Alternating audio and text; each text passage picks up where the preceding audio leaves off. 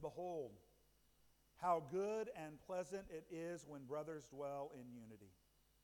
It is like a precious oil on the head, running down on the beard, on the beard of Aaron, running down on the collar of his robes. It is like the dew of Hermon, which falls on the mounts of Zion. For there the Lord has commanded the blessing, life forevermore. Let's pray. Jesus, we thank you for directing us here, bringing us to this place, letting us know that you are our God, that you love us, and you pursue us.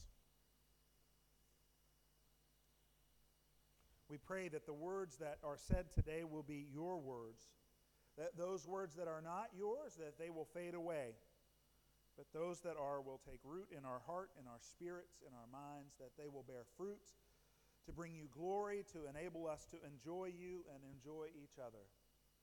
We thank you for David who wrote this psalm. We thank you for the Psalms of Ascent, these songs that the Israelite nation sang as they moved up to Jerusalem for worship. We thank you for them guiding us in our worship and our understanding of who you are and who you've made us to be. We thank you for being our God and making us your people. Hold us there, Father. Jesus, amen. In 1999, there was a referendum for the Australian Constitution. They wanted to have a preamble rewritten for the Constitution in 1999. And John Howard, who was then Prime Minister, offered a version of a preamble. And so there were going to be two that were going to be voted on. And in that, John Howard wanted to make sure that mateship, or the idea of mateship, was present in the preamble of the Constitution. And so he would talk about mateship and how important mateship was and what it meant. Now, interestingly enough, that preamble did not pass. There were those people that heard him saying those things and thought that it was a bit blokish, that it reminded them of pubs and of inequality and uh, how it didn't care for women as much when they heard the term mateship. There were others who didn't vote for it because they looked at it and said, John Howard, you could never be a mate to anyone. Where are you coming from? And why would you think that you understand what mateship is anyway? And then there were those who supported him. There's a new book that came out actually last year that talks about how John Howard took mateship and created a, a, a far right, is the way that he, this book describes it, movement in politics and sort of redefined for Australia what mateship was. And made it sort of more about not caring for people and about just the stance of being a man's man. At least that's how this author puts it. And when you think about the history of mateship in Australia, I just need to let you know that I don't understand it all the way because I'm not from here. We don't talk about mateship in the States that often. And so I, when, when we knew that we were coming to Australia, I began to study mateship and what it meant and what people thought about it. And so I'll let you know that there's various histories of how mateship got sort of ingrained into the ethos and movement of Australia. One of the things is that they believe that that's how convicts talk to one another when they first landed, that they would call each other mate. And then in order to sort of bring down the guards to their level as they begin to refer to them as mates as well. Sort of breaking that isolation, that wall that separated them. But they weren't doing it in a way of sort of gregarious, sort of bringing them in. It was more of belittling them. Oh, you're just like us, mate.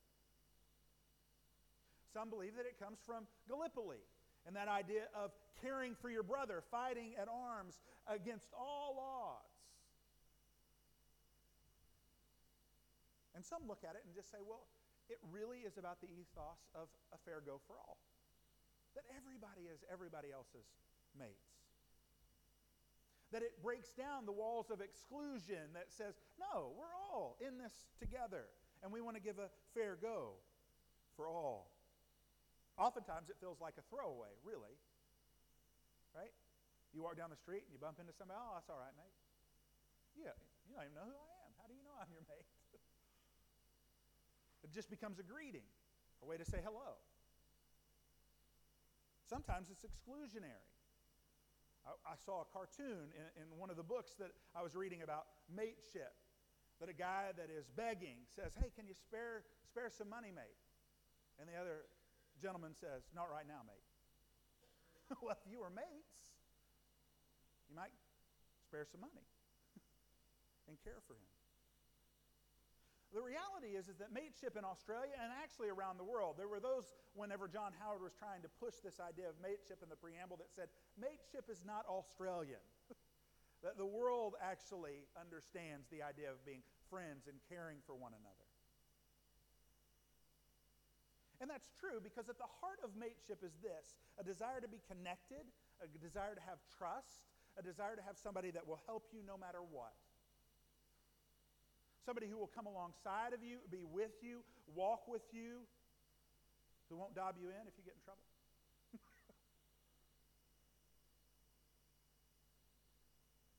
and so when we come to Psalm 133, we see this unfolding of what true mateship is and what glory and majesty it brings about.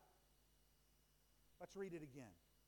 Behold, how good and pleasant it is when brothers dwell in unity. It is like the precious oil on the head, running down on the beard, on the beard of Aaron, running down on the collar of his robes. It is like the dew of Hermon, which falls on the mountains of Zion. For there the Lord has commanded the blessing, life, evermore. How good and pleasant it is when brothers dwell in unity. And when we hear that and we think of them singing about it going forward, and we think of David actually probably writing this at a time where there have been some enemies that were fighting against him, and instead of going to battle with them, they came together by the power of God and they both conceded their side and joined together in unity. When we see that taking place, we look at it and we hear the song of it and we go, Yes, how beautiful it is. When I was a kid growing up, I don't know if it was because they wanted boys to be, feel okay with playing with dolls, but there was a doll that they had called My Buddy. And, they, and the song was My Buddy, My Buddy, My Buddy, and me wherever I go he goes. That's right, and you're going to go. Andy and I both had my buddy dolls, apparently. The thing about it was, it was this desire to have somebody that was with you, that was for you, that was your buddy. And we have this instinct among us that we want to push in and we celebrate when we see people who are together in unity Behold, how good and pleasant it is when brothers and sisters are in unity.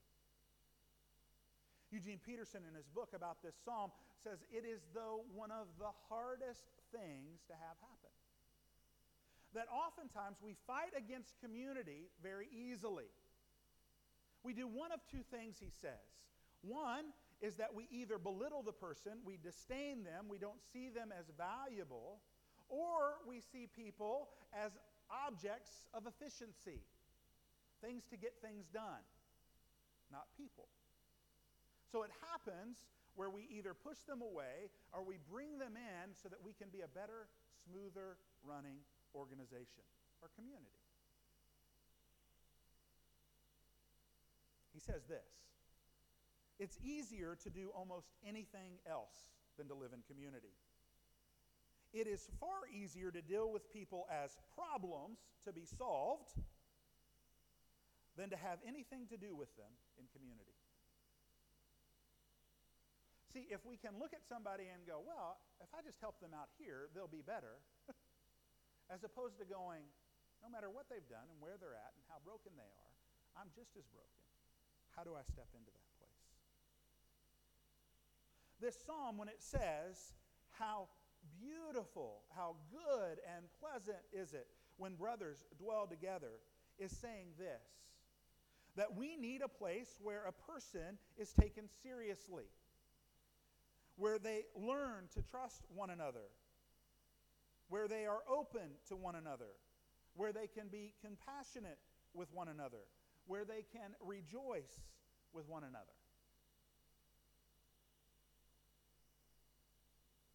Or to put it another way, we need a place where you can belong before you believe. We need a place where you can be known and understood and loved, and where you can love and understand and know those that are around you. But it is hard for us to move into that place because oftentimes we stand at a place of against and not for. By thinking they're a problem that needs to be solved, by thinking they might be underneath us, by thinking that if I can just get them to do these things, then we'll be much more efficient in our relationship, i.e., doing the things that I want to get done and accomplished. But this psalm pushes in and says, no, no, our relationships, our community, the unity that we have as brothers and sisters, those who are created by God, is far bigger brighter and more wonderful than that. As a matter of fact, it brings us a sacredness, it brings us refreshment and growth, and it comes out of abundance. So, in a couple of weeks, we're going to talk about the difference of being against and for. Because we want to be a people that are for, not against. But this sort of psalm sets a little bit of foundation for us. So let's look at the sacredness of this.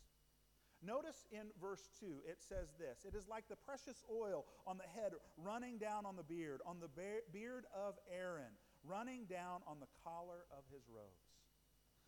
That's an allusion back to when Aaron is set aside as the priest for Israel, where he's ordained and oil is put on his head to show that he is chosen by God to bring forth these priestly activities, which means I go before God for the people of Israel.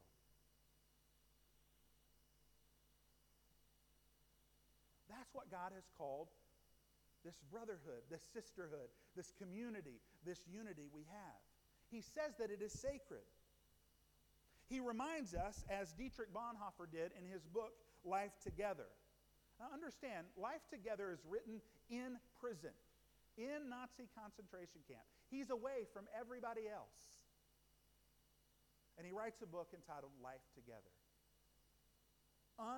unpacking for us what it means to live in community and unity in Christ.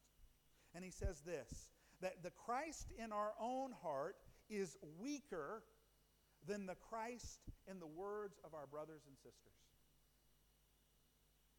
The reality is that we mediate. We step into the mystery of God for each other over and over again. That's the reason why the unity that God calls us to is sacred. It's just like the oil that anoints Aaron. God gave us this relationship because He wants us to be able to show God to each other. Not even that, He wants us to be so much more. Listen, there are times in our lives where it is hard for our faith to be enough. It's hard for us to set back and look at what's going on around us in our personal life or even in the world in general and think to ourselves, God can't possibly be involved. We run to that place. And if we were left to ourselves in that place, we would fall. We would be undone. We would be crushed. But God, knowing that, brings us together in unity in order to be able to say to one another, My faith is sufficient for you. While you are struggling and trusting God today, allow the trust that I have in Him to pour over you, to cover you, to let you know that because we've been brought together in unity, my faith is sufficient for you. See, because our relationship with God is never individual, it is always with one another. He's brought us together to be the oil poured out as an ordination for each other. And so we are sacred. We are sacred beings to one another when we are joined together in unity. So it's easy then to sing, How good and pleasant is it for us to be together? The second thing that it brings is refreshment and growth. How do we see that? It is like the dew of Hermon, which falls on the mountains of Zion. Hermon was one of the largest mountain peaks there was, and the dew would be heavy that comes up on top of it because it's one of the highest mountain peaks. And that dew would rest and it would build up and it would flow down into the barren Palestine desert. And it would give it growth and energy and newness. It's water on barrenness. Not only that, it gave us a sense of anticipation. There's something that's going to happen. Because that dew has fallen, new life will spring up. Something will happen. And so that we know that in our relationships together in unity, that we can bring refreshment and growth to each other. That we step into each other's hard places to bring comfort when there needs to be comfort, to bring tear when there needs to be tear, to bring celebration when there needs to be celebration that we can stand up next to somebody and we can sit down. We can hold. And it brings refreshment and growth. But the other thing that it causes us to do is to look at each other with an anticipation that something is going to happen. Have you had a relationship where it just seems in a rut? Like it just keeps going the same way, always the same way? I see them, I say hi, they say hi, we move on. Hopefully, it's not the one that's in your house with you if you're married. We don't anticipate anything. We just assume it, this is the way it is. True unity. Unity that comes in this place where we can go, it is good and pleasant when we are together in unity, is one that anticipates that God is actually doing stuff in people's lives that there will be change, that there will be movement, that there will be growth, that they aren't stuck where they're at. And that by the grace of God, I'm not stuck where I'm at either. It causes us to be able to turn inside for a moment to go, where is it that I'm stuck? Where is it that I'm the one who's not anticipating growth in my own life? Because oftentimes the things that we project on people are our very deepest fears. See, we look at somebody and we think they'll never change, they'll always be that way. Well, partly that's because we know we probably won't change and we'll always be the way that we are. And it scares us. And so we project it out because it's much easier to heal, correct, admonish somebody else than ourselves. But this refreshing dew that brings an anticipation of growth is what our unity is together in Christ. It moves us to a place where we can look at one another and know God is doing something. And that's people who are within and people who seem to be without. That God is working in everyone's life in some form or fashion. And so we should always be anticipating what is God doing? Where is he moving? What growth, what refreshment can I receive? And can I give in this relationship? So, our relationship and unity that causes us to say it is good and pleasant to be together is sacredness, it is refreshment, it is growth, and it is abundant. Now, when we see this oil that's talked about being poured on to the head, we notice that oil doesn't just stay on the head. That oil pours down onto the beard. Now, when I first got here, I had a pretty big beard, and it can get pretty big. And I'll let you know that things to go through that beard, it makes it very difficult. Especially if it's something like oil, then it would take a little bit to go through. So if it was just a dab of oil, just a little bit of oil, it's going to just get stuck right there. But what we see saying being said here is that the oil comes down, it pours through the beard onto the collar of the robe. What a graphic picture of the abundance that God brings to us. It's as if it just gets washed over us. It's taking a liter can of oil and pouring it, olive oil, just all over the head, and it is drenching down. And Aaron's going, My robe is ruined. No. the dew is not just that little dew that quickly fades away, that when the sun just sort of breaks through, it goes and it's gone vaporized. No, it's dew that causes rushing streams and rushing waters to take parched, dry land, to soak it up and bring new life. It is abundance.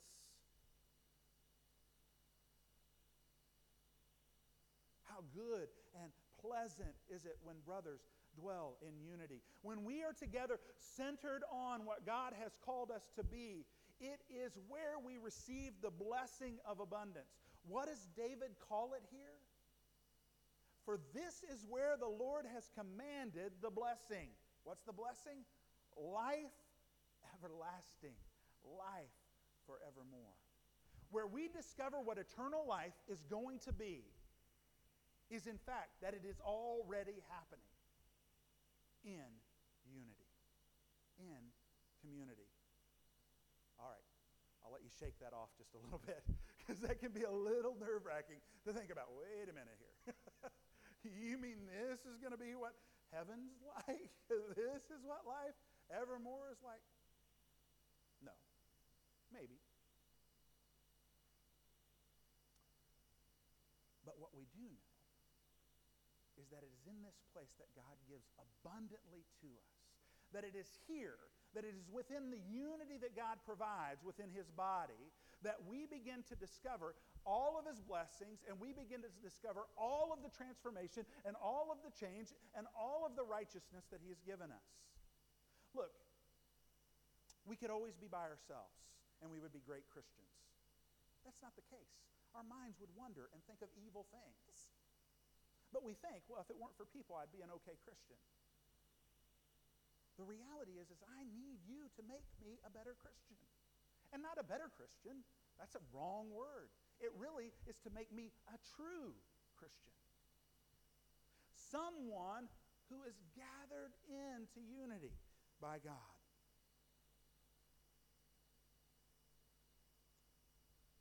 Do you like the movie Castaway? Some people like it, some people don't.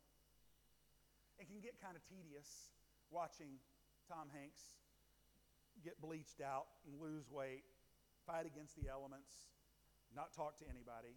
Well, that's not true. He does talk to somebody. He talks to Wilson. Forms this deep, abiding, loving, knowing, understanding relationship with Wilson. How many of you cried when Wilson fell off the makeshift raft and went away as Tom Hanks' character cried out. Well, it's okay. Acknowledge it. Man, it's all right. Why do we do that? Well, it's because deep down we know we have this desire to be together. Deep down we know that we have this need to be with and for somebody and to have somebody with and for us. We hear the words, how good and pleasant it is when brothers dwell in unity, and it rings in our heart and causes us to long for it. And we go, how does that happen? I, I know I fall short all the time in that, in my pursuit of other people, in my desire to be with them. It's very easy for me to turn them aside. It's very easy for me to marginalize them in my head and in my heart. In John 17, Jesus prayed his high priestly prayer. Well, actually, didn't pray it in John 17. That's where we find it. Prayed it in the garden. he says this I do not ask, in verse 20, for these alone, but also for those who will believe in me through their words, that they may all be one, just as you, Father, are in me, and I in you, that they also may be in us so that the world may believe that you have sent me. We hear that prayer from Jesus.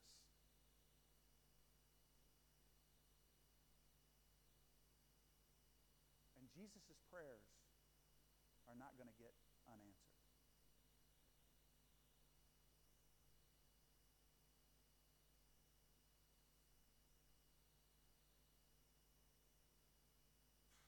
And the way that Christ is for us to enable us to move to a place of for, we see in Ephesians 2, where it says that on the cross, Jesus put to death all hostility.